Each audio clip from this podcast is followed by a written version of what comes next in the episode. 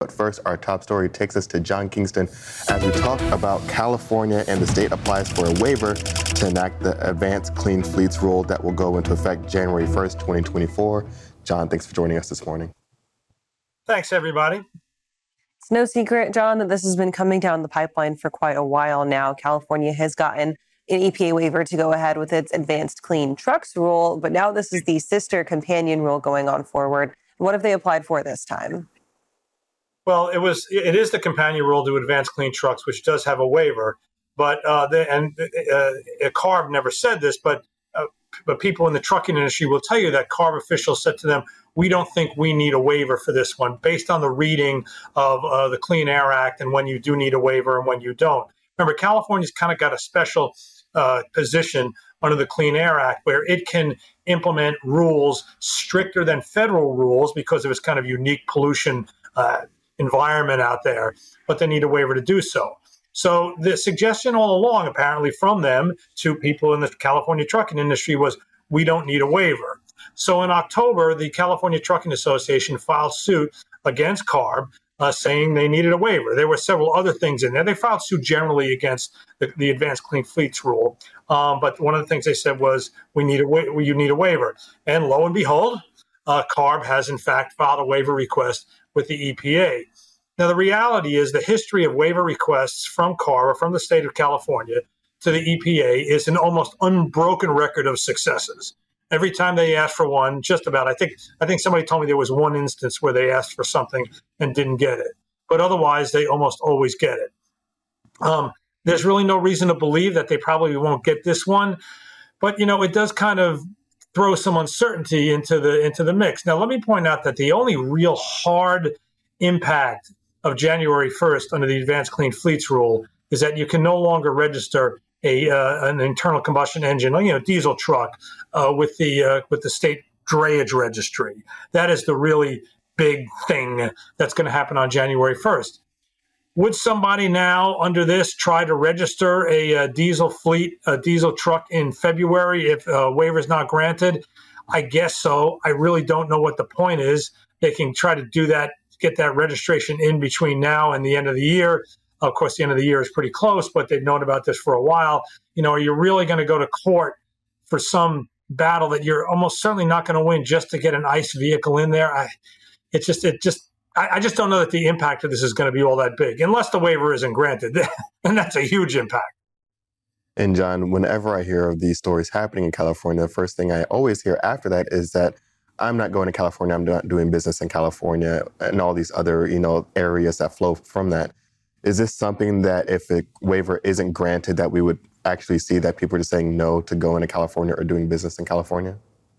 Well, if the waiver isn't granted, then basically the regulatory regime is loosened, so they'd be more likely. You know, I, I, I can't help but think about these things. I'm never going to California. I'm never going to California. What did you say the per mile rate was? You know, and um, you know, and, and, and, let's go west, everybody, right? You know, because eventually economics does work. If the supply truly dries up, and there's really no indication yet that dr- supply is drying up out there. By the way, you know, if you look at the if, if you look at the OTRI for Los Angeles, uh, if you look at the Port of Long Beach data on the number of trucks active in the ports, registered with the ports, uh, that's not there. You know, at a certain point, though, if you do get a supply tightness, it makes the rates so attractive, it drives them up so high that it, it attracts people to come in. So I, I don't know. I, have always been skeptical of that. Uh, that sort of. I'm never going there. I mean, you know, how many people, how many truckers you think have declared that they were never ever going to go to New York City ever again? They did.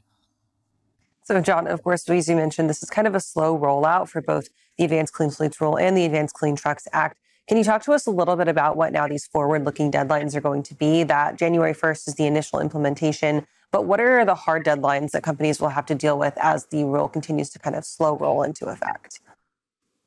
Well, the, the, the, the, assumption is that most trucking companies will follow what's known as the milestones chart. And the milestones says, depending on the class of vehicle you have, you have to be X percent of ZEV by such and such a year. Um, and you know the, the, the smaller vehicles, kind of like smaller delivery vans, they're the ones facing the more immediate uh, the, the more immediate demand to be to be all Z, not all ZEV, but partial ZEV uh, on the way to all ZEV. Um, you know, it's a it's a, it's a chart that's got you know like uh, uh, 16, 18 data points on it, so I can't do them off the top of my head, but they're pretty well established. And we're going to need to, you know, t- time to see how it plays out.